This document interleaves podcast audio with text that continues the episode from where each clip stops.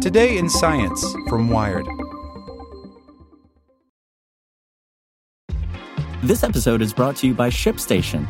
You know, some things take a lot of work, like sending little robots to far off distant planets. And just as that's challenging, so too is running a successful e commerce business, especially when there's so much to do.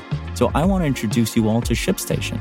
Now, I love using ShipStation because of its easy to use dashboard, which makes managing orders and printing labels a breeze and super smooth. Oh, and the customer service is just out of this world. It's exactly what you need to help grow your business. Sign up for your free 60-day trial at shipstation.com slash technews. That's shipstation.com slash tech news. As a longtime foreign correspondent, I've worked in lots of places, but nowhere as important to the world as China. I'm Jane Perlez, former Beijing bureau chief for the New York Times. Join me on my new podcast, Face Off US versus China, where I'll take you behind the scenes in the tumultuous US China relationship. Find Face Off wherever you get your podcasts. Hey there, this is the spoken edition of Wired. Shopping for a great gift for the guys in your life is hard. Mack Weldon has you covered. From their perfect fitting underwear and socks with real silver woven into the fabric to keep him cool and fresh all day, to their amazing Ace sweatpants that look so good he can wear them to the office, a gift from Mack Weldon will have him looking and feeling his best. This year, gift giving for the guys in your life just got solved. Get 20% off your first order at mackweldon.com, promo code WIRED. That's 20% off at mackweldon.com, promo code WIRED. Our planet may be barreling toward a tipping point, a thawing Antarctica, a transforming Amazon, and other devastating changes may be more likely than scientists previously believed. By Matt Simon. When we're talking about social justice, a tipping point is a beautiful thing. A court case that shifts public opinion, for example. For a species, a tipping point can spell doom, as an environmental catastrophe pushes a population to the brink. When it comes to climate change, there isn't just one tipping point, but many that scientists are increasingly pulling into view. Today in the journal Nature, a group of researchers argues that we're closer to tipping nine climate demons than previously believed, and that we're already starting to see some associated effects. We argue that the intervention time left to prevent tipping could already have shrunk towards zero, whereas the reaction time to achieve net zero emissions is 30 years at best, they write. Hence, we might already have lost control of whether tipping happens. We can still, however, act to lessen the damage. The bet we have to make is clearer than ever, but time is running out. How are we going to look back in half a century's time and regret the fact that we've built a more sustainable, flourishing future for many more generations to come? Asks lead author Tim Lenton, director of the Global Systems Institute at the University of Exeter. Instead of just hanging in there with finite reserves of fossil fuels and sort of embracing the apocalypse.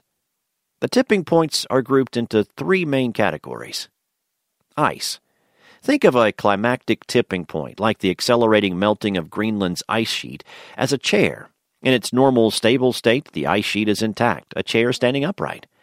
If you balance the chair backwards, you can find a sort of tipping point, where a little nudge in one direction or the other can determine whether the chair falls, says Lenton. On its back is the alternate state, in which Greenland's ice sheets melt until the system reaches a new equilibrium, and the chair just lies there sadly. Such a tipping is already underway in both East and West Antarctica, argue Lenton and his colleagues. Here, ice and ocean and bedrock meet at so called grounding lines. These lines are collapsing, and it could destabilize the rest of the West Antarctic ice sheet, like toppling dominoes, the researchers write leading to about three meters of sea level rise on a time scale of centuries to millennia. Land. On land, matters are equally grim. Deforestation in the Amazon leads to a terrifying cascade of ecological consequences. Chopped up forests dry out along their exposed edges, providing ample fuel for wildfires set intentionally by ranchers clearing land. Thus, we simultaneously lose the Amazon as a sequester of carbon, and the atmosphere takes on more carbon from the smoke. A tipping point of runaway effects could come once between 20 and 40 percent of the forest cover is lost, the researchers say, as the system switches from wet to dry, more like a savanna. Up in the Arctic, which is warming twice as fast as the rest of the planet, wildfires are raging like never recorded before. Boreal forests are dying off, potentially tipping from a net carbon sink into a net carbon source. Peatlands, which store massive amounts of carbon in the ground, are drying out and burning, releasing still more CO2. Thawing permafrost is doing the same, only with methane, a far more potent greenhouse gas. More emissions means more warming as tipping sets in around the world. Sea. In the oceans, climate change is stressing coral reefs to their limits. When temperatures climb, the corals release the symbiotic algae that help them produce their energy, thus bleaching themselves.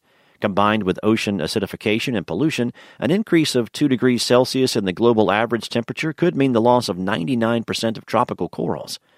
Offshore, circulation in the Atlantic Ocean has slowed by 15% since the middle of last century. Ice melting in Greenland could be slowing the circulation, leading to the destabilization of the West African monsoon, which in turn could trigger droughts. This could also further dry the Amazon and lead to the buildup of warm water in the Southern Ocean, which could further melt ice in Antarctica. Basically, a tipping point triggering a plethora of knock on effects.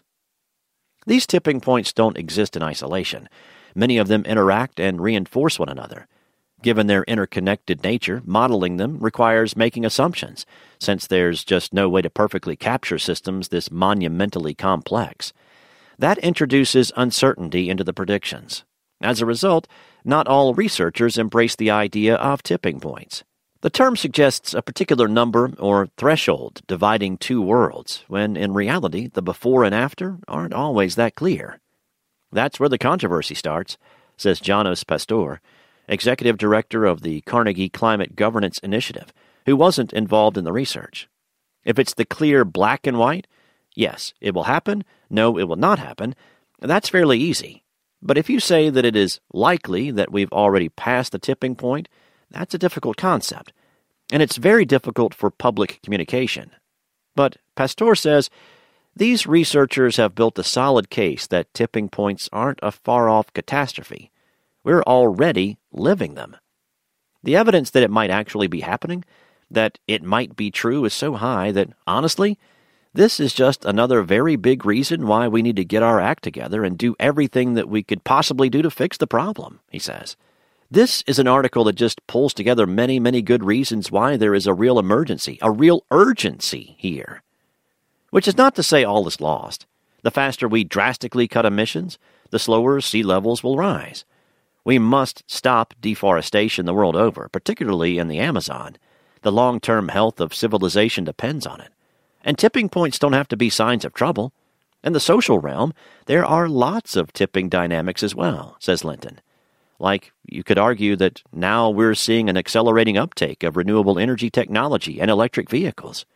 People are waking up, and Greta Thunberg is leading a movement that's growing more ferocious by the day. As politicians and capitalists double down on the apocalypse, the more sensible among us are betting on change Perhaps that's the most critical tipping point of all. Want to learn how you can make smarter decisions with your money? Well, I've got the podcast for you. I'm Sean Pyles, and I host NerdWallet's Smart Money Podcast. Our show features our team of nerds, personal finance experts in credit cards, banking, investing, and more. And they'll help you make the most of your money while cutting through the clutter and misinformation in today's world of personal finance. You'll get clarity on strategies to help you build your wealth, invest wisely, shop for financial products, and plan for major life events. Listen to NerdWallet's Smart Money Podcast wherever you get your podcasts.